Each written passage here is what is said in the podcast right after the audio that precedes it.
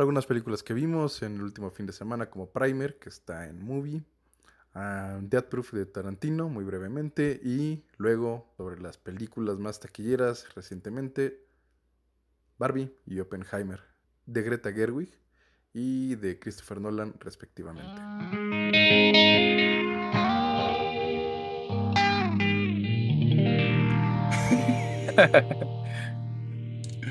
ok. Pero bueno. Bueno, este, comenzamos. A ver, un breve. ¿Un breve qué? Un breve intento de saludo. A ver, inténtalo. Saludos a ustedes que amablemente nos han escuchado por cuatro emisiones. Esto es Cine Ujú. H2. Muy bien, bienvenidos de vuelta a las dos personas que nos escuchan a Cine H2. Ok, ahí está Ahí el está. saludo. Para Ahí el dos saludo. personas. Ya, ya, lo vamos a ir refinando. Y estamos tomando nota de las sugerencias. Alberto, ¿qué viste? Mira, ya terminé de ver Primer. Y vi una película de Disney que se llama Soundtrack, Soundtrack. lado A. Y eso es todo lo que vi en 15 días de vacaciones. Oh my god. Ok. ¿Y qué tal? ¿De qué Pues, van? mira- ¿Qué te parecieron? Primero te voy a platicar la de la de Disney, porque pues, es como la más sencilla, digamos. Ok. Eh, pues es la clásica historia de los chavitos que quieren aprender a, a tocar para hacer su banda. Supongo está en ¿no? Disney Plus. Así es. Ajá. Porque no te, no, no había escuchado nada de ella. Ajá. Ajá, sí. Entonces, pues son estos chavos, bueno, quinceañeros, ¿no? Más o menos, se supone. Ujú. Y pues quieren hacer su banda, tal, tal, tal. Y entonces están en la clase de música, es una escuela privada. Y pues la clase de música es de hueva total, porque es pura teoría, este, ya sabes. Y que Beethoven y que Tchaikovsky. Y entonces, pues eh, uno de, de los personajes, pues empieza así como, ya, maestra, pues, o sea, queremos aprender a tocar, y no. Suelte las chidas. Ajá, exacto. Y pues resulta que la maestra es ni más ni menos que Jimena Sariñana. No, bueno. Entonces, ahí la pago. obviamente, pasa. y ahí le quitas, ¿no? Sí. Qué malo. Te digo que eres es un que- troll. Es que. ay, Bueno, le piden su. Y no, no creo que sea mala, ¿eh? Pero es bueno. como toda la odisea, vaya, de, pues, de esta parte de crear una banda. Mira, puntos buenos, por así decir, pues es que, pues, otra vez están manejando la onda para la, la juventud. Ok, ok. Pues de querer, de querer eh, formar una banda, pues una banda tal cual, ¿no? De guitarra, Con instrumentos. bajo, batería, sí. Mm. Y que tiene ese interés de crear ese tipo de música. O bueno, por lo menos una música un poquito más elaborada. O sea, le estoy diciendo no elaborada a qué tipo de música. Eh, pues mm, no, o sea, vaya, por ejemplo, Ya no por demeritar ningún género, pero por ejemplo, pues, el reggaetón, que es el que ha dominado últimamente, pues no requiere gran cosa, ¿no? Y a veces creo que ese es un gran defecto No lo sé. de ese género en sí, más las letras que creo que Ah, sí. están como pues muy repetitivas, pues no nada propositivas, ¿no? Sí, no proporciona nada a la mente de un pequeñín, ¿no? Tampoco es que el heavy metal haya propuesto mucho, ¿no? En los 80, pero bueno. Sí, No, entiendo pero lo por que... ejemplo, Lords of Metal, la película de Netflix, la hace, hace un buen recorrido a, a ese género, ¿no? Es genial, es genial esa Ajá. película. Y me recordó, lo que me estás diciendo me está recordando esa película, Lords of Metal. Porque la chica justamente toca el cello, ¿no? Y es este, Ajá. bien rifada, se ve que es aburrida Cuando- y demás. Porque, bueno, por ejemplo, Lords of Metal, ya ves que es de estos igual, adolescentes, dos amigos, outsiders total en su escuela igual. Como debe de ser. Si no, nada te impulsa a hacer música. Claro, y entonces pues convence al amigo de que pues es que tú tienes que tocar la batería porque pues es lo que él necesita, un baterista. Sí, claro. Y entonces entra a la banda de la escuela y empieza igual ahí a, a tocar. Que el chavito que hace este papel, la verdad es que muy rifado, ¿eh? Los, las tomas de la batería están muy, muy padres. No es muy larga, por ejemplo. O sea, se te va muy rápido, ¿no? Sí, iba muy al La punto. de Lords of el- Metal, y igual la Ajá. soundtrack es, es lo mismo, o sea, son cintas de una hora y media, tal vez un poquito menos. Pero son muy sé- entretenidas, las dos son divertidas. Mucho mejor Lords of Metal. Es un poquito para un público más, Sí, para empezar no sale Jimena Sariñana. por ejemplo. Y es de los, los, los que se acabaron el dinero de Netflix, estos productores de Game of Thrones. De D.B. Wise y... Ajá. de Netflix. Ah, o sea, Ah, ellos caray. eran los productores de Game of Thrones y se fueron a Netflix por un contrato súper millonario. Ah, uh, ¿y han hecho algo importante? Pues yo nada más recuerdo esa película Oh my god. hasta este bueno, momento. bien. Digo, no bien. dudo que ya estén en planes, pero pues es que aparte como yo ya me fui de, ¿De de Netflix? Netflix? pues... Ajá, Sí, que son caray. David, David Beni- Benioff o Benioff, no sé, y Ajá. D.B. Wise. No, no Ese dúo dinámico pues, estuvo detrás de la película de Lords of Metal. No tengo ni idea porque, ya ves, yo cuando algo empieza a sonar demasiado, no, como que ya no lo pelo tanto. Mis expectativas bueno, crecen mucho. ajá. Ajá.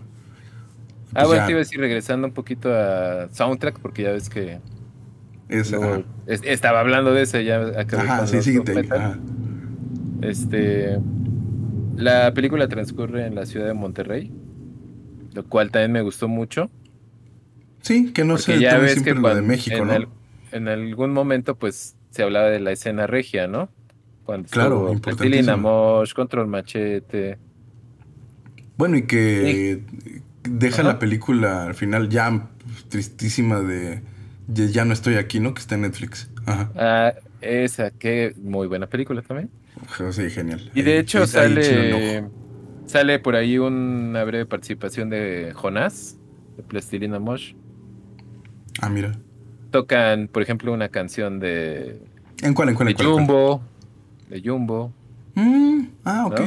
Entonces, todo ese tipo de detalles, de cosillas, pues, me parecieron bien y eh, está bastante entretenida. Soundtrack. ¿Y esa dónde está? Soundtrack lado A, en Disney Plus. Ah, en Disney Plus. Ok. Y la otra que viste fue Y la otra fue Primer. Primer. Ok, bueno, antes de hablar de Primer, porque teníamos ganas de platicarla. Ajá. Este. Fíjate que yo vi mucho. Bueno, no, no mucho, pero sí un par de películas de Tarantino de las que. Le. mm, volví a poner Death Proof. ¿Que te acuerdas que salió en esta época en la que. O sea, a mediados de los 2000 que Robert Rodríguez y Tarantino Hicieron se este juntan. experimento de hacer como una película ambos, ¿no? Ajá, y Una era Dead Race y la otra era... No, no se llama Dead Race. Death Proof. La de Tarantino, La de... Ajá, pero la de Robert Rodríguez, ¿cómo se llamaba? Planet Terror. Planeta Planet Terror. Terror, claro, sí. ¿no? De esta invasión de zombies y demás, que es como, que Sí, vendría sí. siendo como la génesis de, de, de Machete. O Machete. como que ahí sí. surge la, la idea de esta violencia toda satírica. Pero bueno, a mí siempre me gustó más Planet Terror. Bueno, Planeta Terror. Y la disfruto mucho, la pongo seguido. Death Proof es la película que menos he visto de Tarantino.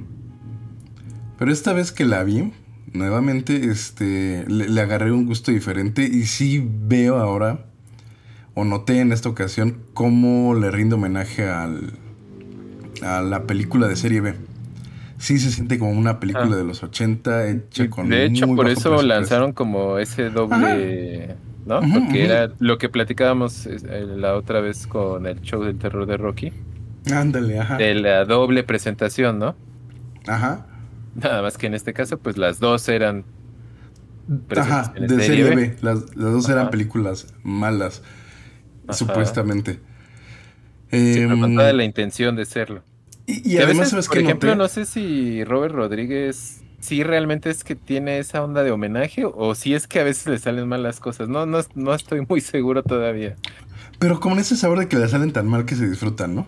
Ajá, por eso te digo, no sé si realmente sí es esa su intención o a veces es que de todos los accidentes que le ocurren visualmente dices, órale, qué bueno. No, qué yo creo buena- que, yo creo que ese es su onda. O sea, le gusta mucho ese tipo de cine. ¿No es Sí, viste pues, Alita, es la última seguro. película? ¿Viste Sí. Alita? Sí, sí, sí. Pues Sí, la vi. es muy diferente, ¿no? Y está muy bien ejecutada. Y, sí, muy buen CGI, muy buena. Ajá, dirección, Las, todo, las todo está muy de padre. acción, todo muy bien, sí. Que por cierto, sí capacidad. acabo de por ahí leer alguna nota sobre que sí va a tener una, ¿Secuela? una segunda parte, sí. Mm, ojalá le salga bien porque sí la disfruté mucho. La quiero volver a ver. Bueno, pues vi esa, Dead Proof y Django. Django que... pues lo único que tengo que decir es que cada Django vez que sin la veo... cadenas, Unchained. ajá, cada vez que la veo, pues me gusta más. con Christoph no. Waltz. El gran personaje como Doctor Schultz nos- es... Creo que eh, ahí es donde recuerdo haber visto por primera vez a Christoph Waltz. Yo. No, va... creo. Pero no, yo creo que ya lo habías visto en Perros de Reserva. Perros de Reserva, en este... Bastardo sin Gloria, ¿no? Es que Bastardo sin Gloria es después de Django, ¿no? No, no, no. De hecho, siento que de cierta manera como que se redimió de su personaje tan malévolo, frío y desgraciado en, en, en esa película. Ajá. Y como que en Django tuvo la oportunidad de redimirse de alguna forma como un personaje bien carismático y, y sí, moralmente medio, pues turbio porque tiene que matar gente para cobrar su lana, pero termina haciéndole esta, esta mancuerna con una persona en la que esa época se consideraba menos que un hombre, ¿no? Que es una persona negra en condiciones de esclavitud, interpretada por Jamie Foxx y este... Y pues creo que lo logra muy bien, lo logró muy muy bien. Mira, Eh, aparte, por ejemplo, Jamie Foxx en ese papel es de- también es de Es mejores extraordinario. papeles. De, es extraordinario, es de genial. Django. Django. The Island. Django, perdón. Sí, tienes razón. Primero fue Bastardo sin Gloria, sí, del 2009. Y Django del 2002. ¿2011? 12, ok. La música es una cosa que me encanta en Django. De principio a fin me puedo echar el soundtrack. No lo tengo, no sé por qué no lo tengo. Maldita sea, es muy, muy bueno. Y sí, me conmueve un montón esa película. Me... Nunca me... Desde el primer día que la vi me gustó. Bastardo sin Gloria, por ejemplo, fue una película que vi y como que a la primera, ay, no me dejó tan convencido. Ahora es una película que a veces digo, voy a ver la primera escena porque me gusta mucho cómo maneja la atención Tarantino ahí. Ujú. Se ha visto esa parte, ¿no? En la que, bueno, Hitchcock decía que el suspenso es, dice, es lo siguiente. ¿Qué pasa si ponemos una bomba? Si, si vemos que va a estallar una bomba. Y hay dos personas platicando. Ok, Dice, pues nos ponemos, este, nos preocupa, ¿no? Sí. Ya estás preocupado Ahora- por esas dos personas, ¿no? Ajá, para empezar. ¿No? Porque estas personas pues están viendo que va a volar en- van a volar en pedazos en unos minutos.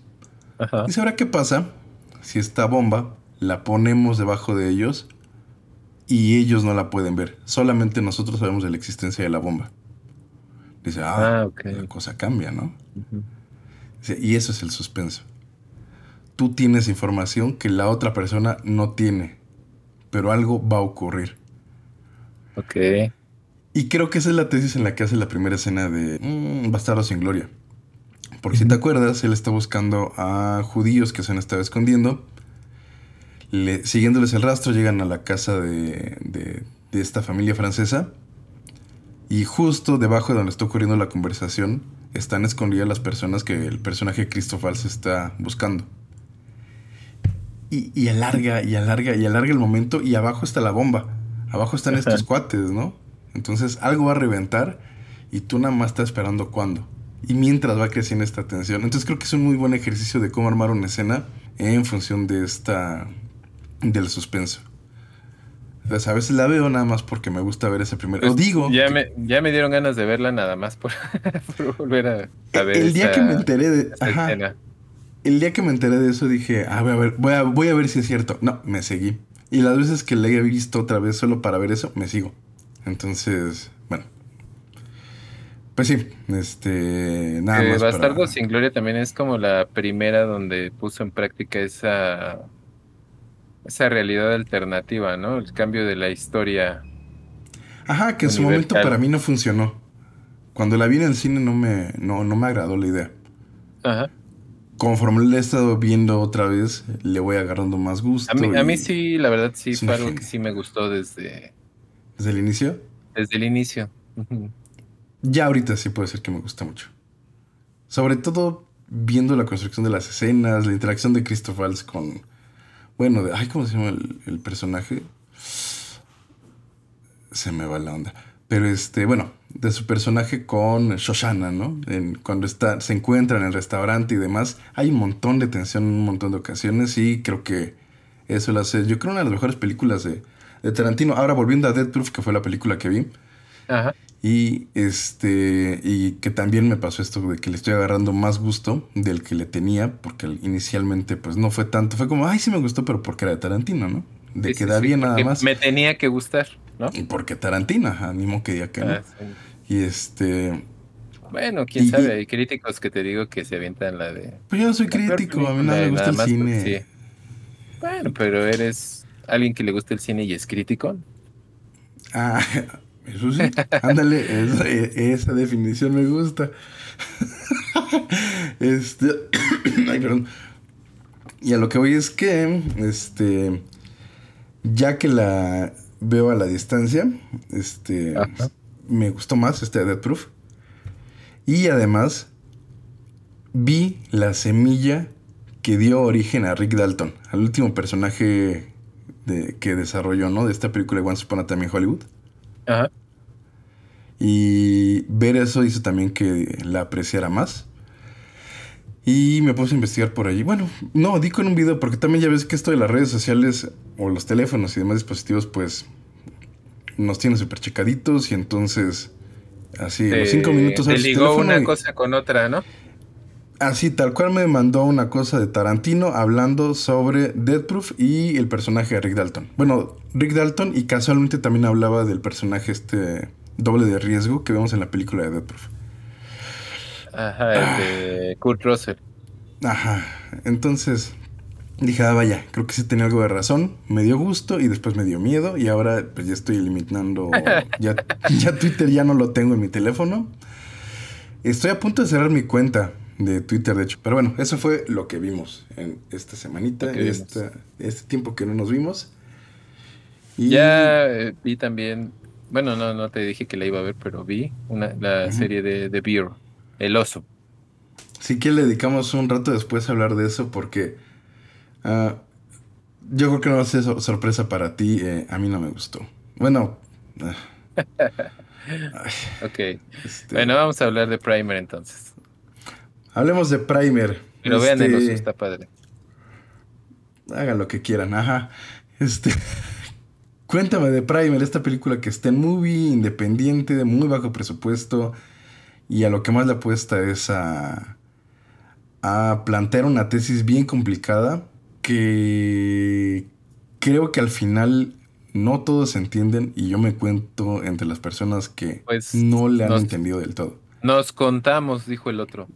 Ok, pues mira, ya conozco a dos personas que considero inteligentes, tú y otro amigo, y este, que están de acuerdo con, con eso, ¿no? Que dicen, a ver, a ver, a ver, a ver, los sucesos ocurren en el ámbito de la física, ¿no? Ah, así es, sí. ¿No? Un Bueno, poquito en... si, qui- si quieres, este, bueno, voy a hacer un comentario.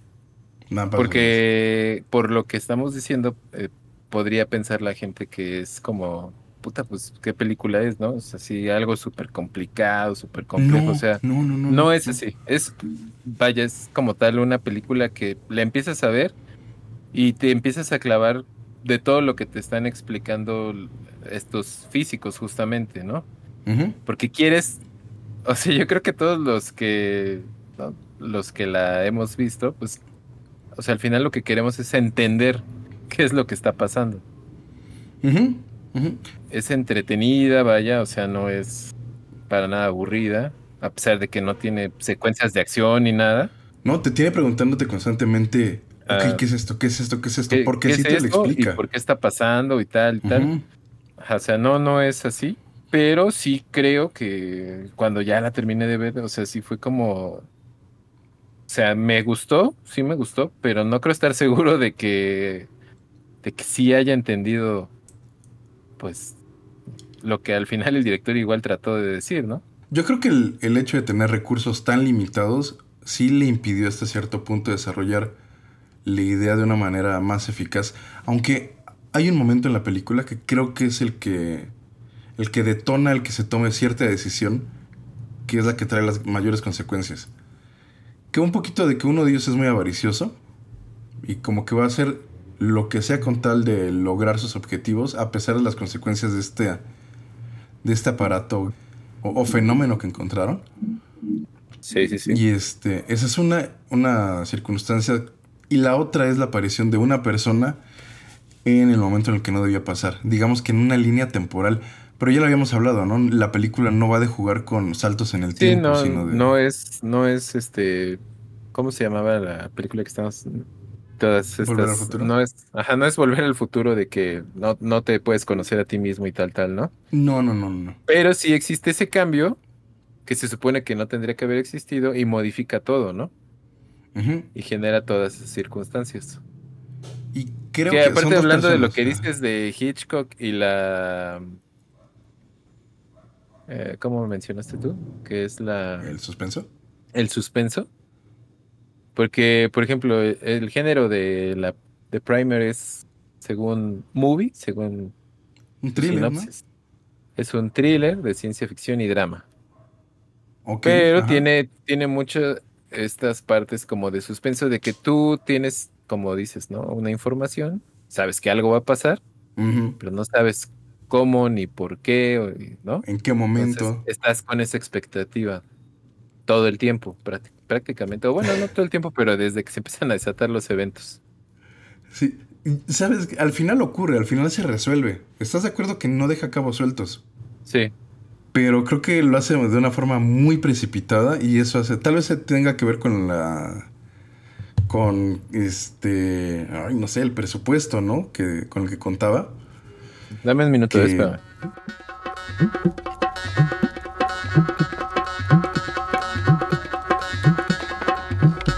Eh, un minuto después. Creo que estaría padre que la gente la viera y que nos dijera qué piensan de ella. Sí, sobre todo porque al Dura final es, exacto, es una película cortita, es entretenida, y pues sería interesante saber si alguien le entiende. O qué entienden, ¿no? Y, en qué que- punto y se de lo que entienden que nos digan qué, qué piensan que, que pasa. Exactamente. Y yo te preguntaba de este fenómeno que ocurrió hace un par de semanas, Barbie y Oppenheimer. Me Ah. dijiste que tuviste Barbie. No, vi las dos. Ah, bueno, pero también viste Barbie. es que yo no, yo no vi Barbie, yo... La verdad es... Lo, lo Y a de hecho las vi. Vi Oppenheimer el jueves, en la semana de estreno, vaya. De hecho fue el día de estreno, ¿no? Ajá, Cuando por eso. a ver. Pero eh, a lo que me refiero es que en esa semana vi el jueves Oppenheimer y el sábado Barbie. O sea, sí, casi casi me aventé. el Oppenheimer, y el Barbenheimer inverso. El ¿no? Barbenheimer como, como tal, ¿no? Pero, pero al revés. Aparte, déjame decirte que lo hice con Toda la intención. como con mucha emoción de, en el sentido de que ambas funciones eran o sea, la sala estaba llena. Oye, sí. Digo, me... Eso es algo que me emocionó mucho. Claro, claro. Ver que eh, la gente afluía en montones a las salas de cine, ¿no? Era algo que a mí también me causó mucho gusto. Sí.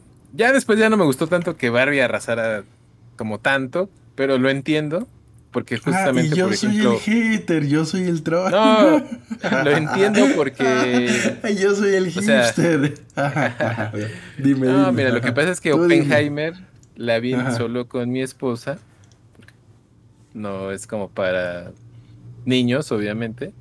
Pues y Barbie tranquilamente la pude ver. No, sí, tranquilamente la pude ver con mi familia.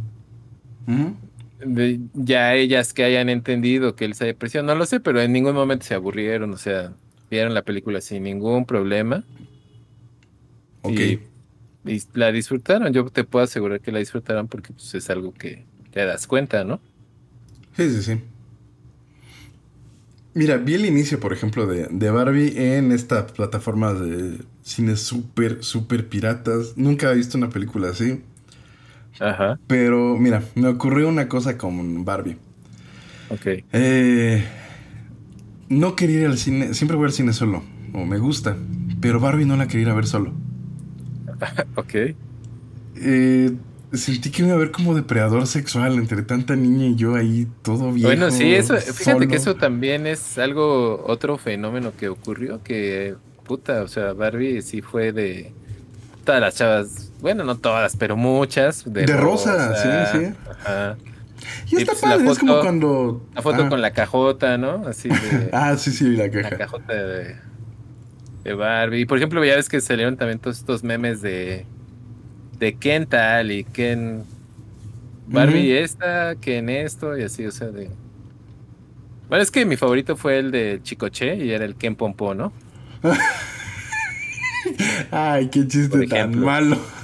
Bueno, a mí me dio mucha risa. O sea, tan malo que es bueno. Sí, sí, sí. Claro, es muy sí. bobo y, y por eso funciona. Claro. Este, sí, generó un montón de cosas de, de, de qué hablar y ese era el punto por el que no iba a verla. Porque me sentía muy raro entre tanta gente muy joven Sí. Y yo, pues, lamentablemente mi ropa solo es negra. No, y aparte Ok. se me ve ya la vejez y demás. no, pues, este viejo rancio que ahí sí hubiera aplicado este viejo rancio que viejo aguas rancio. con él, aguas con él. Entonces, sí, sí, creo que sí, como, fíjate que no lo había pensado, pero, Ajá. o sea, creo que sí tienes razón, o sea, sí era como difícil que la vieras, este, tú solo. O bueno, no, no es que sea difícil, vaya, pero como que sí te iban a ver un poco, ajá, exacto, incómodo. no como Oppenheimer, que sí me fui a verla. Ah, no, sí. La primera vez solo, la, la segunda vez sí con compañía.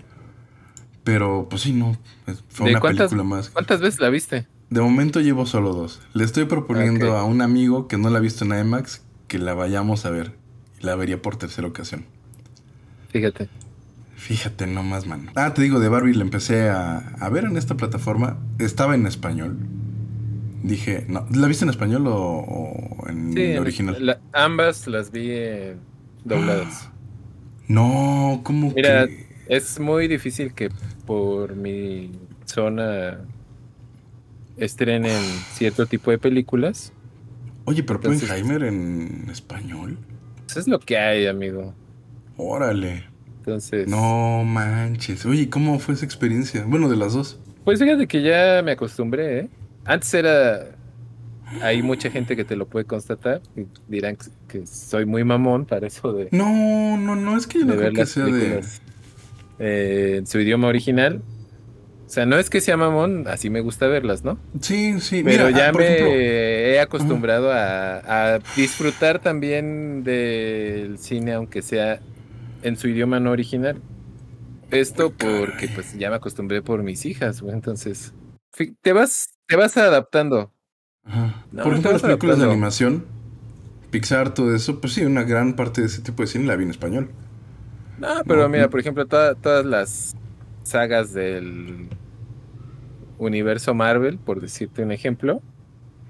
O sea, ya estoy súper acostumbrado a verlas en español. O sea, no tengo ningún problema. Ajá, pero Marvel es un producto bien plástico, ¿no? Es una propiedad intelectual que a la que le... Mira, Pues, para siento que no tiene los mayor fines problema. prácticos es cine y lo estás viendo no de su forma original. Entonces, bueno, Sí. mira, por ejemplo, la ballena, Ajá. tú pensarías que la vas a ver en su idioma original y tampoco está en su idioma original. Y ¿Cuál sin embargo, eso no me La arruinó del, la del gordito aburrido y Sí, de cochino. Whale. Sí, de Whale. Eh, de- de- estaba mala de todas formas, entonces... Español, en inglés, este, turco si quieres, ¿no? Nada le iba a ayudar o a empeorar. No, a, a mí fíjate que me gustó bastante. Ay, Te digo que tú eres el troll, yo soy el buena onda. No, pues tú, ajá, sí, claro. Ya te acabé con eso. No, yo estoy defendiendo a la gente que le gusta el cine, Ajá. pero sí, que sí, tiene sí. poco tiempo. Ándale. Entonces, ándale, ándale, si tienen pues, poco ándale. tiempo y les gusta el cine, no vean The Whale, así nomás, no, ¿para qué? Ajá, Y yo no claro. soy de la idea de decirle a la gente, no vean esto, no vean tal cosa, porque pues quién soy yo, ¿no? Pero en el caso de The Whale, oh, yo sí ahí dije, y estuve de acuerdo con varios ahí, ¿eh? Que, pues, Bueno, ¿qué onda fíjate que? The Whale es, Whale. igual una película que Ya me dio vamos, ¿eh? gusto Ya nos estamos yendo. ya cuando la vi. yendo, ajá. Este, pues la sala igual estaba llena. Y te digo eso para, pues para ese tipo de películas, para la zona en la que vivo, pues es algo que Me llena de gusto. Ok. Aunque No, estén pues dobladas, ni modo. Mi pregunta es, ¿la gente que vio esa película va a querer regresar al cine? Claro. Ok. Si tú lo dices, está bien. Yo lo esperemos yo que, te lo aseguro. esperemos, esperemos que sea el caso. Esperemos que sea Te el caso. prometo que muchos de los que estábamos en esa sala después fuimos a ver Oppenheimer. Familia, ¿no? bueno, no, sí. Bueno, por lo menos dos sí, ¿no? Por lo Ajá. menos dos sí. No, bueno, yo fui uno de los que vio también The Whale, pero no manches, no pude con ella, no. Al- El final me parece, me dio mucha risa, la verdad. Es que. Fíjate que justamente el final es lo que más disfruté. No me digas. Sí. ¿Qué sí pasó? digo. No, yo sentí que era, fue un Birdman mal, eje- mal ejecutado. Bueno, a mí me gustó. Tengo derecho a tener mis propios gustos, ¿no? Ah, por supuesto, o sea, aunque sean malos, pero bueno. Claro. Ajá. Dios Pero mío. ya eh, regresa a, donde. Regresemos. Bueno, A Oppenheimer, ¿no? Ah, bueno, Barbie. Ah, no, perdona, está, que la viste está, en español, Barbie. Estabas viendo en Ajá, español. Barbie. y, y eso me ayudó un poco. Sí empecé a notar que, bueno, para empezar, la directora Greta Gerwig no es de mis directoras favoritas. Ok. Em, ¿Sí la habías visto? ¿Sí habías visto su Sí, trabajo? sí. Frances A la empecé en algún tiempo cuando estaba en Netflix. No tenía ni idea de quién era ella. Solamente vi esa película, me la recomendaba mucho. Esta cosa como fantasmagórica, esotérica, la que le decimos el algoritmo, me la estaba recomendando y este... El porque viste esto, te recomendamos esto. Que en ese momento estaba bien raro porque también me...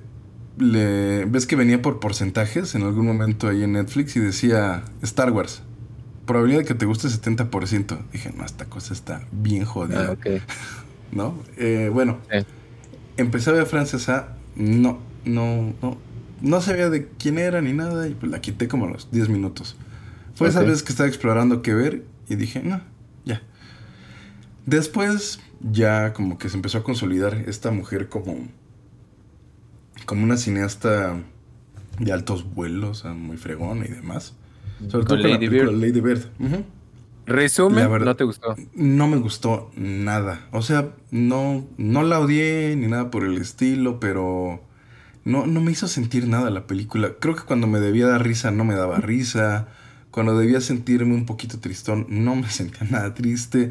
No conecté jamás con ninguno de los personajes y con nada de la película. A pesar de que son situaciones de... Pues que supuestamente todos vivimos, ¿no? Un coming of, coming of age. De hecho, me acuerdo, ahora pensando en esta película de Greta Gerwig, directora también de Barbie, que este, cuando, o más bien, estaba recordando Barbie, bla, bla, bla, Greta Gerwig, Lady Bird, no me gustó, Coming of Age, ¿por qué no habla? Ah, la peor persona del mundo es un Coming of Age. Es esta mujer que de repente cree cualquier cosa del mundo, pero todavía no le cae el 20 de cómo funciona y de repente ya, lo tiene que afrontar, ¿no? Y entonces ya, eres un adulto. A- a- muy a pesar de lo que querías. Y con, ella- con esa película sí conecto, igual el personaje es una, el protagonista es una mujer. Lady Bird, no, no, no. Cuando hace una especie de berrinchito y que se avienta del carro con el carro que va su mamá. el, el brazo. Ajá, creo que era un momento de risa, o al menos una sonrisa. Y yo me quedé como de, "Ay, no, este es el tono que va a tener la película, no, está bien chafa. Ok. Y venían, y es, es cuando creo que el hype, o este que crece tanto la opinión pública, la crítica y demás de una película, es cuando siento que le afecta. Como que ya había escuchado tanto de esta genial mujer, que cuando por fin la vi, mm, dije, esto, esto era lo que, lo que, wow, que me me hablaban venían tanto? diciendo. Esta es la mujer ya- que va a cambiar al mundo. El cine, ajá. Bueno, dije, Ok. "Ups, chido tu desmadre, ¿no? A mí no me gustó. Este, si a otros les gusta, pues va. Entonces cuando sale Barbie, me quedé, ay, es que es que Greta Gerwig, no me ha gustado nada de lo que hace. Y siento que de repente hay cierto sector que tiende a ser condescendiente con algunas personas, yo no sé por qué. Y, y no tiene que ver ni siquiera con el género de la persona, solamente de repente tienen a sus muy favoritos y siento que medio injustificado y que Greta Gerwig era una de ellas. Pero por lo que veo con la reacción de Barbie, pues lo ha logrado bien. Creo que hizo un buen trabajo. Mm, Aunque- Pues, a ver, aunque. Me gustaría preguntarte si notaste algo así o si has escuchado que al final el papel que hace o que provoca esta especie de despertar en esta mujer muñeca termina siendo Ken, el hombre. No, Ok, no, no me, no me lo parece, definitivamente. ok. Entonces es producto de las críticas De hecho, que a veces... de hecho, mira, creo justamente, esta es mi opinión, que el personaje de Ken está ahí justo para, ¿cómo te diré? para rellenar. Pues como para a través de él eh, sacar a relucir todo lo malo que tenemos como género y como patriarcado, etcétera, etcétera. Híjole, O sea, sí, creo, que esa, es- creo que esa es la función de, de Ken. Pero aparte lo hace de una forma, pues, muy cómica, muy hilarante.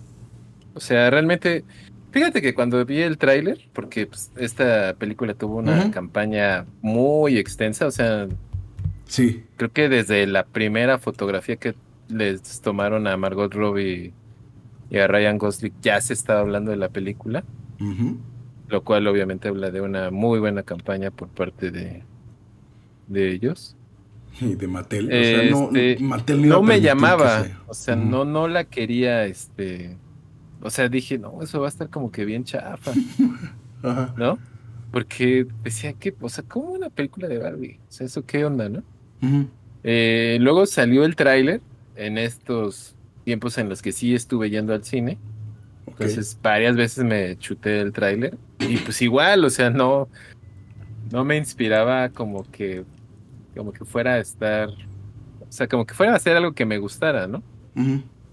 Eh, aunado a que aparte creo que los planes de Mattel son de financiar alrededor de 40 películas, entonces, Híjole, sí, ya, esc- ya escuché por ahí que va a haber secuelas de esta película y Eh, creo eh, que van a eh, ser muy menores, ¿no? En comparación con esta. eran, eran como muchos foquitos rojos ahí que me, que me querían detener, ¿no?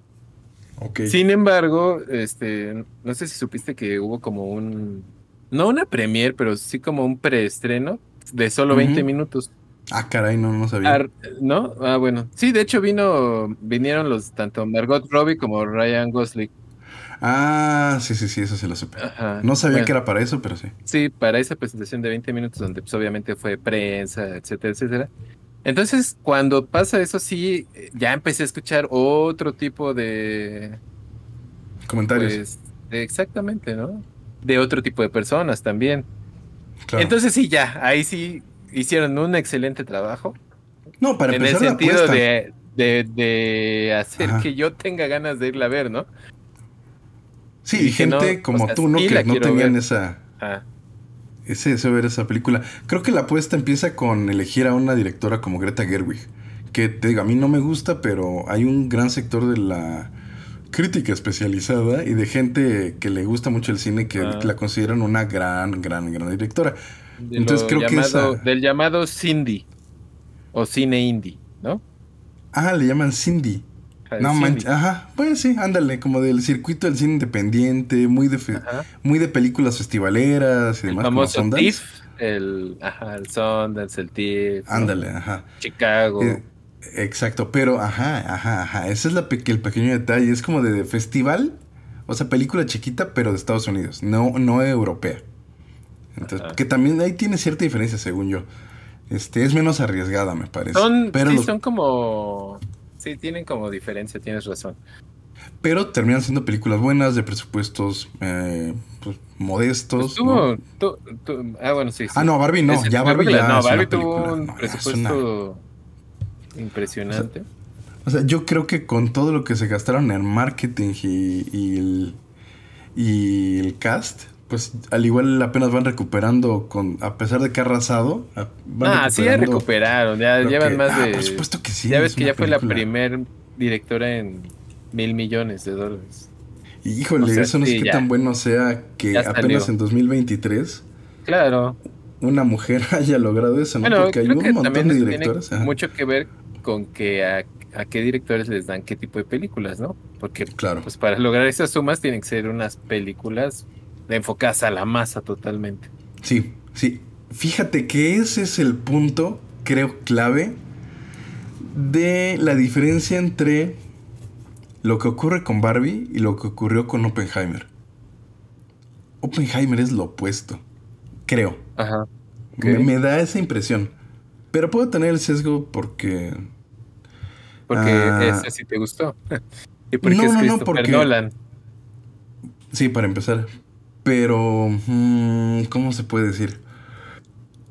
Empezó como Greta Gerwig, ¿no? Con películas, ya lo habíamos comentado, The Following es una película que hizo en el curso de un año y solamente grababan él y sus compañeritos los sábados Ajá. y hace una película, pues sí, festivalera, muy bajo presupuesto y demás. Lo siguiente que hace, pues de la mano con su hermano como guionista, este Jonathan Nolan, es este Memento, que ya tiene un presupuesto más altito, ¿no? Desde, desde el casting se puede, desde el cast se puede ver. Y este, pero es una película que juega con esta, con la edición, bueno, el montaje de una manera pues, bien, bien, bien, bien afortunada, bien, no, pues bien genial, ¿no? Sobre todo para la época como que sí nos agarró en curva y a mucha gente nos gustó. Y como a Sí. Greta Gerwig de repente le encargan igual algo de algo que tiene propiedad intelectual, ¿no? Le pertenece a Warner, un superhéroe de DC Comics, Batman. Mm, Que eh, ese trabajo de Batman, creo que nunca había estado tan emocionado de ver una película de un héroe, digamos, en, en el cine hombre. hasta Batman. Sí, O sea, disfruté muchísimo el Batman ochentero de Tim Burton. Claro, pero estábamos muy chicos como para saber lo que implicaba, ¿no? Ah, exacto. Ajá. eh, y pues toda esta onda de todo lo que hubo alrededor, los juguetes, este, loncheras y todo con esas Sí, los cómics figuras que- y tal, ¿no? Las figuritas. Eh, Pero cuando vi esta película, eh, o sea, sí fue así de. De sí, o sea, sí puedo creer que este güey existe, ¿no? Sí puedo Claro, creer que el ándale. batimóvil es un tanque así, sí puedo creer Ajá. que pues toda la tecnología la adquieren del ejército, o sea, Exactamente. humanizó exactamente. al personaje, ¿no? Ajá, lo, más que humanizarlo, creo que lo vuelve verosímil. Como Claro, que lo aterriza en la realidad con cosas que, que, que muy de la mente, muy de la mente, tarda, al revés, muy de la forma en la que trabaja la mente Christopher Nolan, ¿no? De, a ver, si esto pasa, ¿por qué pasaría? ¿Cómo justificamos que pase tal, tal, tal, Sí. tal y tal? Aparte, Y sí. pues, es un Batman al que le dan en su madre, ¿no? O sea, es un Batman que Sí, lo no es que sea invencible, sino que pues lo que pasa es que el traje le ayuda porque tiene cierta tecnología, tal, tal, Ajá. tal, pero, pero acaba pues con costillas rotas y demás, ¿no? con la espalda rota en la última entrega. Y aparte sí. tiene el, el entrenamiento pues samurái que le da No, para empezar, para Entonces- empezar se ha rifado, ¿no? Con toda la gente malvada de un montón de lugares por... Aparte la psicología del personaje está muy bien manejada, ¿no? Tal vez este odio que tiene que no sabe por dónde expresarlo lo ha estado echando contra toda la gente que según él es la responsable de la maldad y la- finalmente de la muerte de sus padres. Y después Es- que lo agarran como, ah, mira, una organización radical dice, mira, a este cuate resentido, que es caso real en Estados Unidos, se ve a cada rato, ¿no? Lo vamos a reclutar y lo vamos a utilizar para nuestros fines terroristas, que finalmente es lo que termina siendo la organización de Ra's al Ghul.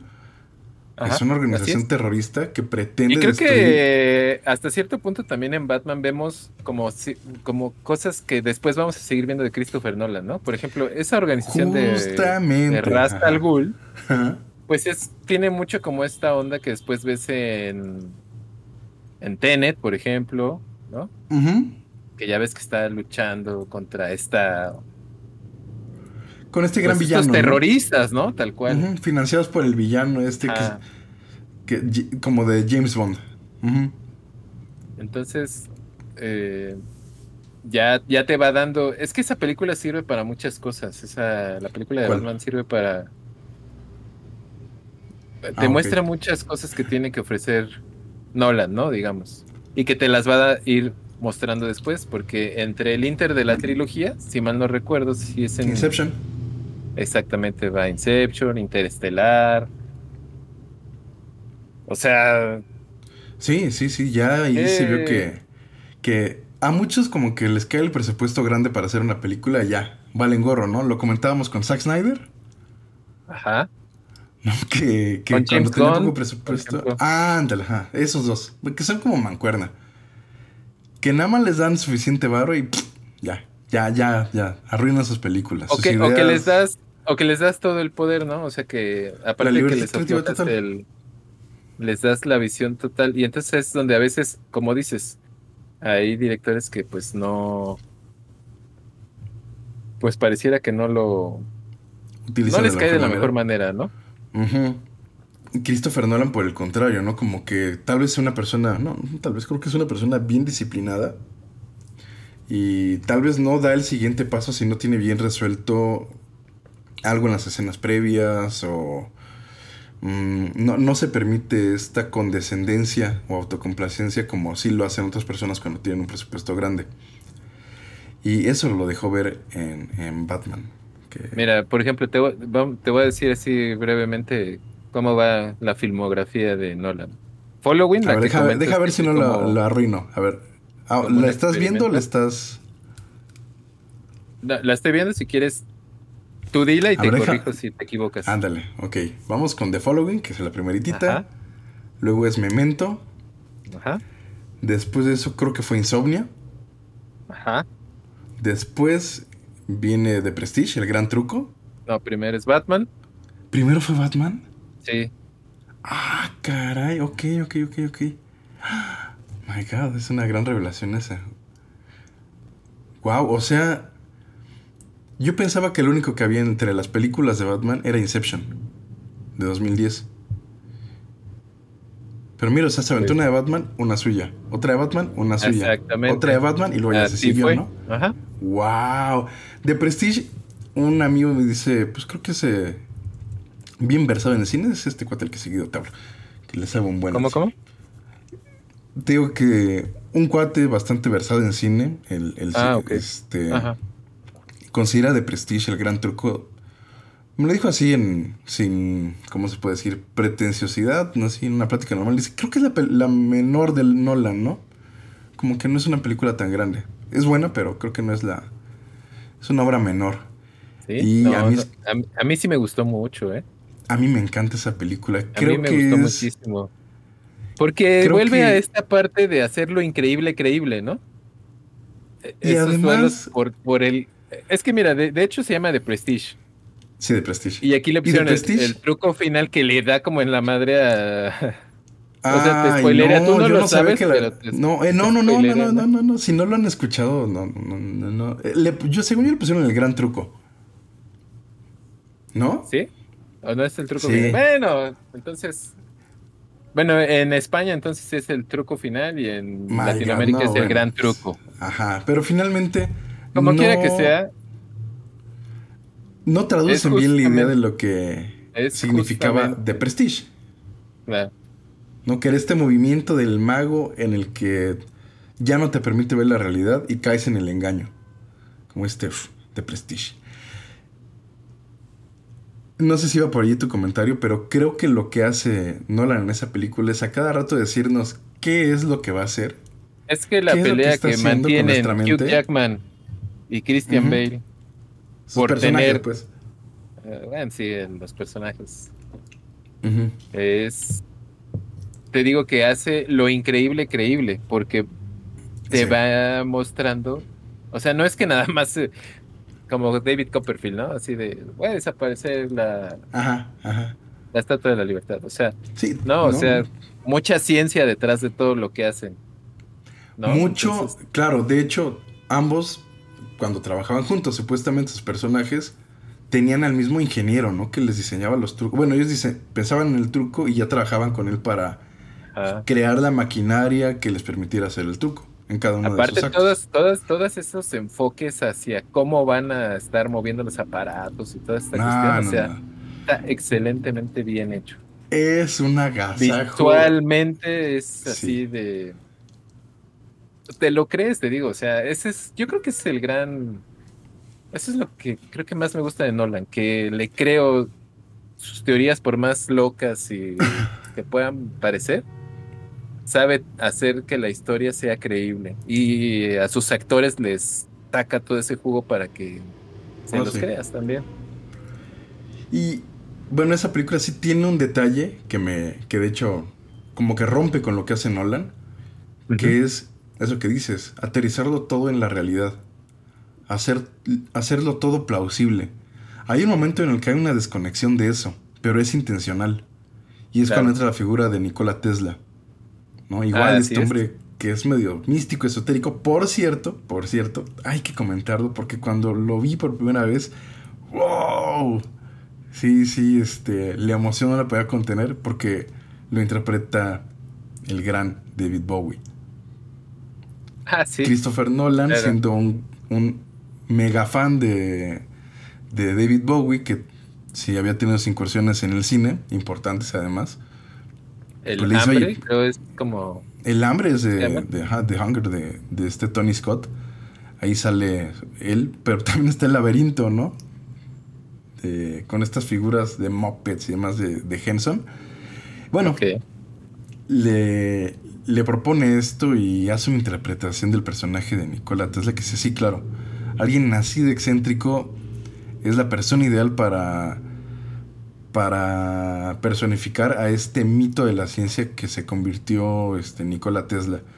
Al que uno de los ingenieros y demás para proponerle algo que según él, pues en realidad no se puede realizar. Eh, sí, al final creo que a partir de ahí se desconecta un poco con la realidad, pero lo hace de manera intencional y funciona y es como logra el final de la película. Sí. Y así lo vamos a dejar. Este, Así lo dejaremos. Por si alguien no lo ha visto, es, 20 años después, no sé si queremos spoilear porque... pues es del ¿Por qué? 2006, o sea, sí, ya tiene bastante. Ujú. Pero pues sí es una excelente película. A ver, me decías, te quedaste en el. No, pues es que final? volviendo a Oppenheimer... Ah, bueno. Seguiría el. Caballero. A ver, Sí, pues ¿Cuál entonces sería el Caballero Knight. de la Noche, ¿no? Dark Knight. ajá, Que es la gran película. claro. No es la que... No porque Aparte fue sea... con la que se despidió Heath Ledger. Lamentablemente fue el último que... De las Sí. últimas cosas que entregó, pero acuérdate que también estaba rodando ahí con este Terry Gilliam, la película del. El extraordinario... ¿Qué? ¿Cómo le pusieron aquí el extraordinario imaginario del doctor Parnassus? Ah, sí, claro. No la he visto, fíjate. Ah, pues échale un ojo, es bastante buena. Esa sí la... Me tocó verla pues en Cineteca porque no tuvo mucha... Mucha, este... Difusión.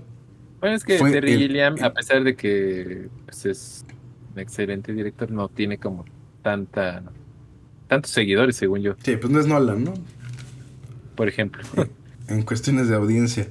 Bueno, este, pero sí, además de que fue su despedida, es, es donde sí lleva al extremo un montón de sus ideas y un montón de lo que piensa de la sociedad y un montón de lo que piensa de Batman y de su antitesis, que sería el Guasón o de Joker, a- el Bromas, como le quieran decir. No, no es una maravilla. El yo- sí, bueno, yo no creo que ese personaje de Joker vaya a ser superado en mucho tiempo. Joaquín Phoenix hizo un muy buen trabajo. Sí, Hasta y pero, homenaje. pero inclusive es... Secuencia es aparte, una- Exactamente. O sea, dijeron esto ni se toca, definitivamente. Y creo que hicieron bien y hicieron Claro. un excelente trabajo también. Yo diría regular, pero bueno. O sea, es bueno, es bueno. A secas. Es buena. Es una película de, de Scorsese. Básicamente es la película del... Ay, ¿Cómo se llama esta de De Niro donde quiere ser comediante?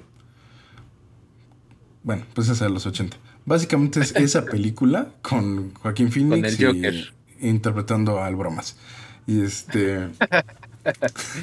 Ajá. Y, y pues ya, eh, sí, creo que va a ser muy difícil que lleguen otra vez a ese, a ese nivel. Y Aparte, Fíjate que, recuerdo perfecto cuando vi esa película. eh, recuerdo perfecto que, o sea, cada que decía él el origen de, de por qué estaba todo desfigurado y tal.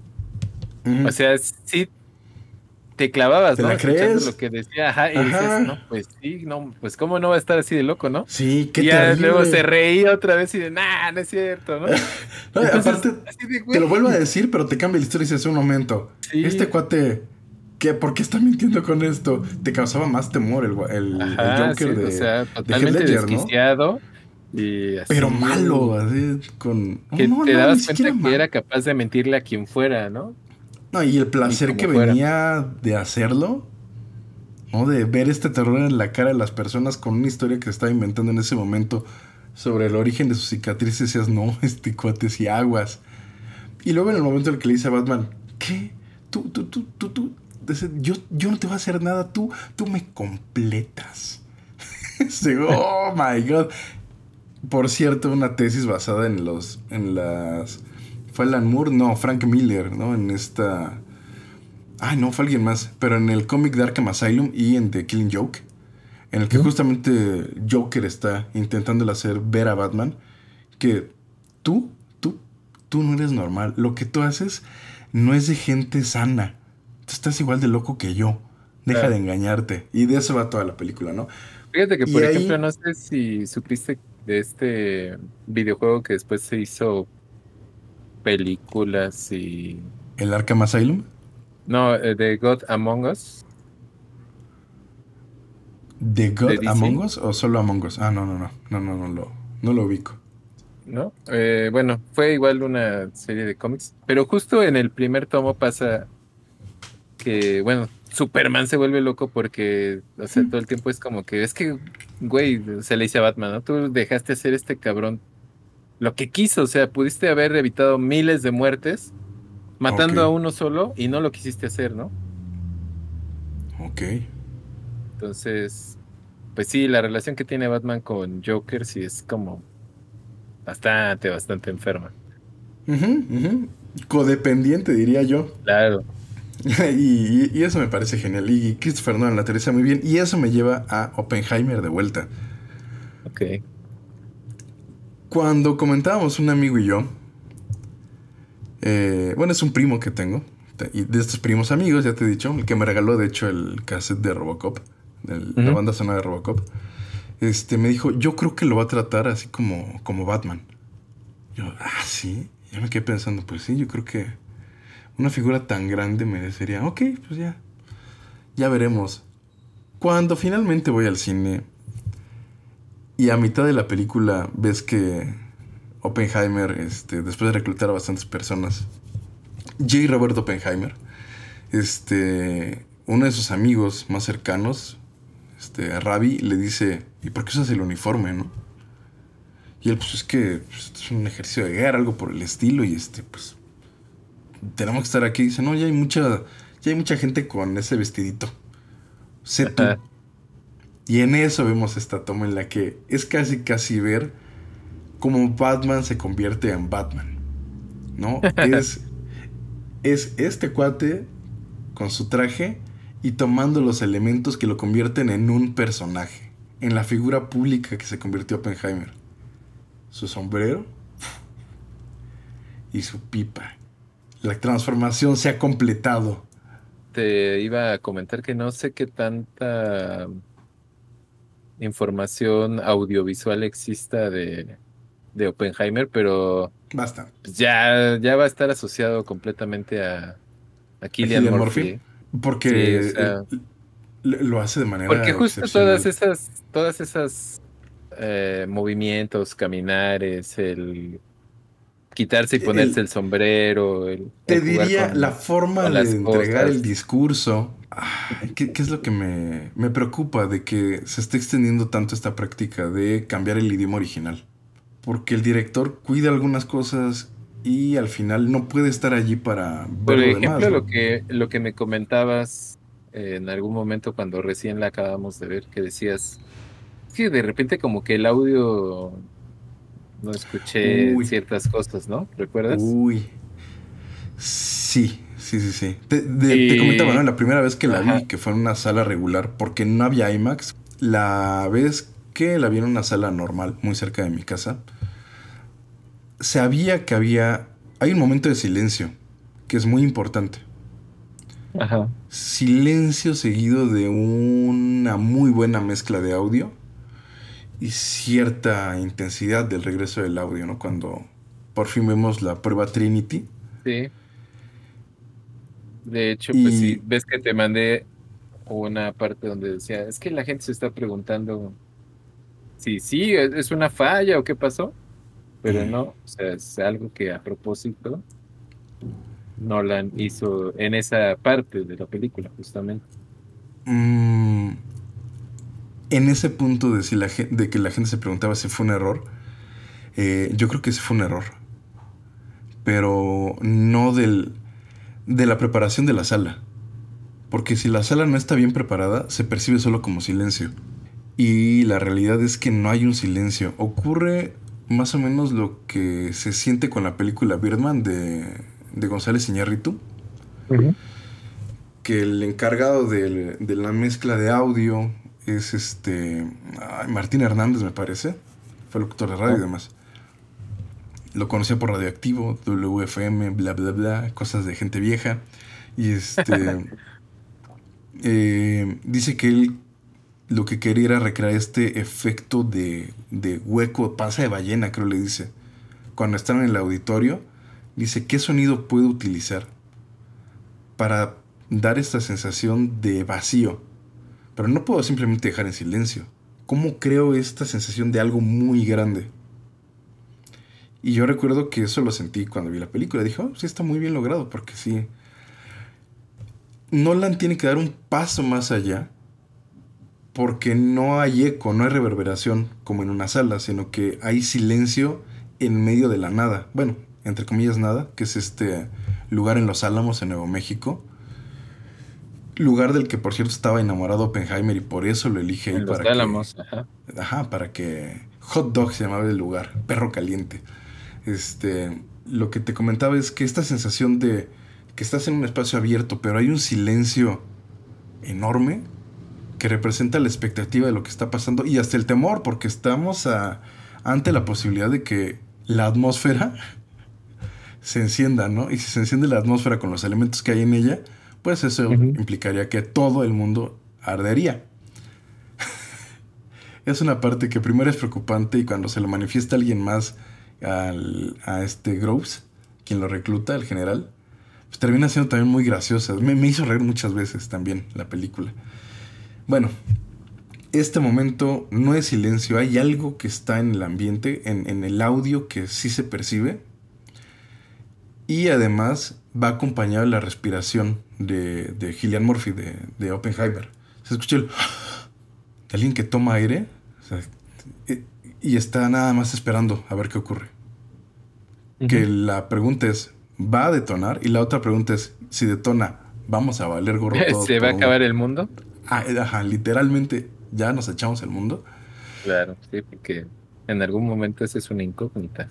Ujú, Esa es, dicen la, era mínima, ¿no? La posibilidad, la que termina este, calculándose, pero no deja de estar allí. Y ese momento del audio solamente lo pude vivir en la sala IMAX. Una, porque sí requieres que esté como que bien sellado todo para que no se meta nada más de ruido. En la película, en el cine normal, este, se metió ruido de otra sala, creo que era Barbie. Entonces, Muy probablemente. Sí, seguramente era Barbie. Y entonces no pude. Hice mi esfuerzo, dije, no, no, no, no, concéntrate en esto, en esto. Entonces, pum, ve la película, ve la película, ve, no está pasando nada más. Pero el estar pensando en eso no te permite clavarte totalmente. Cuando por fin la ven en saca, IMAX, te saca como de ese de este estado de ensoñación, de en realidad, de, ¿cómo le llaman? Bueno, que suspendes todo tipo de actividad que te está que estás solamente pensando en lo que estás viendo, ¿no? En ese momento ajá. es como que, ah, ah, sí, no, es una película. Ajá, Quita la ándale, inmersión, en ese ¿no? momento di esta sensación de que sí, me sacó de allí el ruido. No mucho, pero al final no lo disfruté tanto. Cuando ya entré a esta sala IMAX, que aparte me tocó de casualidad, yo no sabía, sentarme en los asientos donde el sonido cae mejor y es donde hay que sentarse a verla. Y no, sí, la experiencia fue muy diferente. ¿eh? El, a pesar de que ya la había visto, sentí algo muy distinto. Y cuando fue, y, mientras estás viendo esta, pues la explosión, ¿no? Todo lo que está ardiendo, el material radiactivo que está despegando, y, y sientes que de verdad no sabes qué va a pasar. Fue una experiencia muy, muy, muy padre y está utilizando una figura histórica muy grande, pero que a la vez ha sido medio olvidada por la historia, ¿no? Todos sabemos él que era el director del proyecto Manhattan y hasta allí. Y a pesar de eso logra atraer a un montón de personas y a muchos creo que nos tiene... em, nos convenció de que era una historia que valía la pena voltear a ver, reconocer y hasta aprender más de ella, porque efectivamente creo que a mí me hizo pensar que, hubo una vez en la vida de la humanidad, de la sociedad, en que esta amenaza de la guerra atómica no existía. De, de allí para acá la posibilidad de una bomba siempre fue grande. En nuestra época en la que nos tocó crecer disminuyó porque había caído la Unión Soviética, pero realmente nunca se ha ido. Y ahorita estamos viendo cómo todo esto vuelve.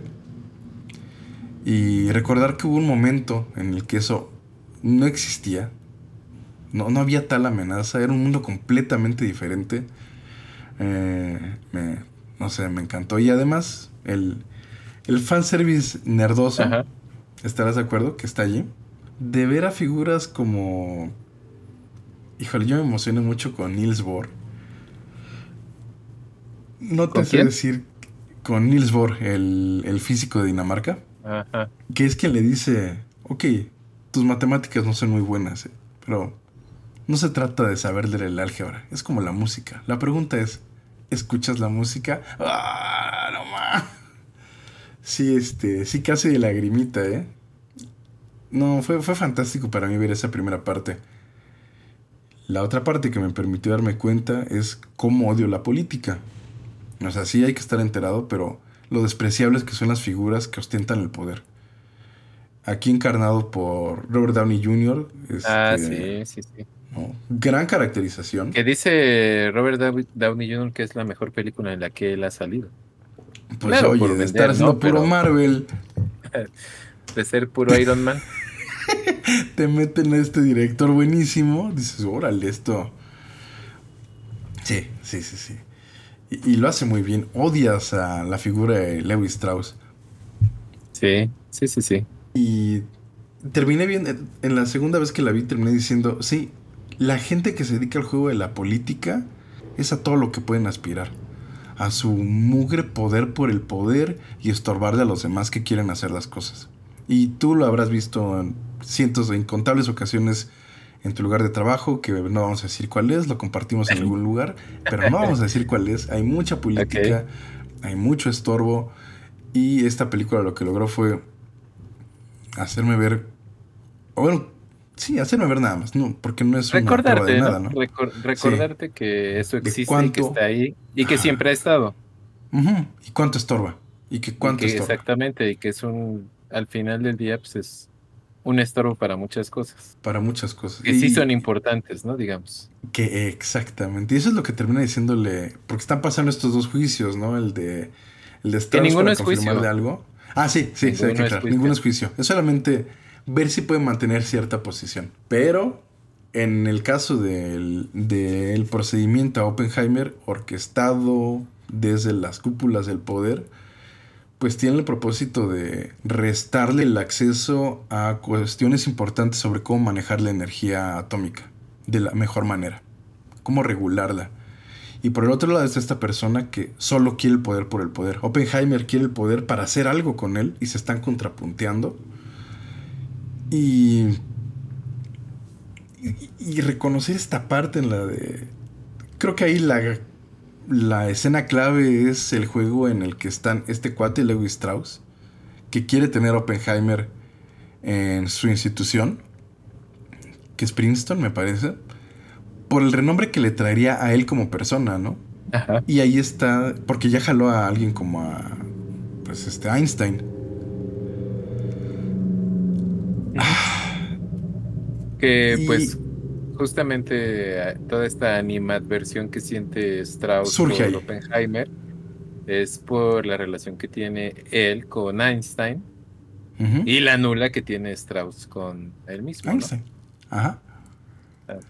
Pero, pero exactamente, al final te das cuenta que todo es una cuestión de, pues, de mero ego, ¿no? Porque Por parte de Strauss, sí. sí, sí, porque pues no, o sea, Oppenheimer está tiene cosas más importantes en las que pensar, ¿no? Que en Sí, el minúsculo del personaje de Strauss. Exactamente. Por eso me encanta cómo al final le dice eh, el abogado. No, pero pues como Ah. que al final ya no es- ya me estás contando la película. Bueno, me gusta lo que le dice. me encanta. Es de, ¡Oh, gancho al hígado! Ah, no sé. Es una película que creo que voy a seguir viendo muchas veces. Una historia en la que me va a seguir clavando. Mm, no me gusta decir que no es una película para todos, porque yo creo que que se demuestra con estos ejercicios de cineastas como Christopher Nolan que el público no es tonto como muchos lo sugieren. Que el público sí tiene interés por ver cosas de calidad, bien contadas, complejas y de cosas importantes. A diferencia de lo que se nos vende o, a- o al lugar a donde se nos quiere aventar, ¿no? De, de lo rápido, lo inmediato y lo bobo. Claro, sí, estoy de acuerdo. Eh, Ah, creo que todo tiene que ver con las formas, ¿no? Ujú. O sea, eh, al final del día es una película de un personaje histórico, biográfica, ¿no? Sí. Pero el cómo Nolan te lo muestra, pues es, creo que es el gran mérito que tiene la película, porque todo el tiempo estás pendiente de qué es lo que, qué, qué va a pasar, ¿no? A pesar de que te acuerdas que decíamos, este, cuando hablábamos de que pensábamos ir a verla y tal, que, a ver, spoiler, van a morir, este, ¿no? No. Tú Sí, decías, miles de japoneses, ¿no? Ajá, van a morir miles de japoneses. O sea, al final ya sabíamos esa parte, ¿no? Pero en ningún momento te pones a pensar en eso realmente hasta que ya están concretándolo. Sí, sí, y, es lo que te decía. A mí de repente la película lo que me terminó sacudiendo más fue la idea de que hubo un momento en la historia en el que esta amenaza no existía. Y eso me sorprendió mucho. Pero bueno, finalmente mm, creo que también vale la pena decir que es una película que, de hecho, cuando empieza a caer en la parte de la política nada más, después de la prueba Trinity, se empieza a sentir un poquito como que cae. No sé si tú sentiste eso. Eh, no, fíjate que no. De hecho, es, es- esa parte también sí me gustó mucho, eh, la parte de los de los juicios no juicios. Ajá. Ah, no, Porque sí, te- pero... Te das, sí, tú te Digo, la película es eso. Ya una vez, ya una vez que concretan el, el proyecto, ¿no? Y, Sí. y toda esta persecución, ¿no? ¿A eso te refieres? A todo lo que empiezan a decir de que sí di esto, no digas esto, ten cuidado con esto. Bueno, es que eso va durante toda la película. ¿no? De manera paralela te van contando historia de Strauss, ¿no? El punto de vista de este imbécil. El punto de vista de Oppenheimer, ¿no? Ahora, Oppenheimer y su pasado y los juicios y un montón de cosas que estuvieron en su vida, incluyendo sus relaciones. Le escuché por ahí que decían críticos de cine, buenos críticos de cine, de que él es algo torpe para manejar las relaciones. Estoy un poco de acuerdo, ¿no? Esta relación que tiene con su gran amor, dicen, el previo a su matrimonio, que es esta mujer, Jan. Interpretada, por cierto, por esta Florence Pugh. Ujú. Bueno, dicen que le parece torpe. Estoy medio de acuerdo. Pero la forma en la que nos hacen ver la relación de él con su esposa, creo Sí. que sí alcanza una profundidad que no está romantizada, pero sí refleja muy bien. La llama, por ejemplo, ¿no? Que dice, ¿estás seguro que la vas a llevar a declarar? Ándale, Él le dice, ándale. sí. Ella me Sí. conoce todo, ¿no? Claro. Sabe todo lo Ah. que soy. Allí, pum, Ahí. igual, nudazo en la garganta. Ok. Y creo que habla de esa profunda humanidad de- del director, ¿no? Dicen que es torpe para describir las relaciones en la pantalla para reflejarlas, pero yo no lo creería tanto. Las relaciones románticas, yo creo que ahí entiende o se ve que entiende bien cómo funcionan estas relaciones bien profundas que solamente surgen con los años de convivencia, ¿no? Como, como un matrimonio. Eh, hemos llegado al final de, de esta breve discusión sobre, bueno, ni tan breve, pero se nos pasa muy rápido. Eh, obviamente recomendarías Oppenheimer, ¿no? Sí, pero con reservas, con esta idea de que Eso queda claro. de que hay que ir así como que, bueno, no hay que ir, yo creo que ya todos fueron. Este, pero que sí, no, Ojalá. no, es ojalá, si no, pues Ojalá que sí. pues vayan pensando que son tres horas. A mí yo no la sentí, la verdad. Em, pero Me pasó como Sí. con El El Señor de los. Anillos, la primera vez que la vi. ah, sí. De, O con ¿cómo la que Arabia que habíamos dicho. ¿Cómo que ya Sí. acabó? Si apenas formaron Sí. la, la comunidad del anillo. Sí, sí, más o menos así. Bueno, no, aquí sí se siente que va a acabar. Aquí sí se siente que ya era hora. Y eso es lo que hay que tener en cuenta, que si hay un momento en el que mm, yo siento que cae un poquito, pero pero tampoco es como que esa parte es el... ¿Ves que hay películas que dices, le quitan 20 minutos y es buena? No, no, no, aquí yo creo que todo era... O sea, tenía que estar allí. Solo que después de lo que nos empieza a interesar más, pues... Se siente, sí, se siente el se cambio. cambio ajá, de ritmo, pero es lo que tiene que ser, no había otra forma. Yo creo que sigue estando bien. Y en el caso de Barbie, cuando esté en plataformas, por supuesto que la voy a ver. Ya te diré si ya te diré si me gusta o no. La verdad espero que me guste. Quiero que me guste. No, no lo sé. Eres un público muy troll. Pero No, bueno. Hay que ver, ¿no? Hay que verla. No hay que sesgarse. Exactamente. Tengo que verla. Tengo que verla. Bueno, quiero verla además. Y ya te formarás tu opinión al respecto. Cuando vea Barbie, Vean todas las de Tarantino. Vean todas las de Nolan. ¿Qué más Si estuvimos gusta. platicando hoy? y pues échenle un ojo a Primer, esta película que está en Ah, eh, de Shane Carruth. Son solo una hora 14 Productor, minutos. director, escritor y actor O sea, Primer. le tuvo que hacer a todo porque de verdad que no le alcanzaba. Y, es- y es una película interesante. Sí, Bueno, muy, muy pues- buena. Sí, es, es muy buena. Pues aquí le dejamos y vamos viendo qué otra cosa hacemos, ¿te parece? Perfecto. Perfecto. Sale. Qué feo cierre, ¿verdad? Dios mío. Bueno, ya veremos Sí. otra forma de hacerlo mejor. Es como que les va a doler algo. oh.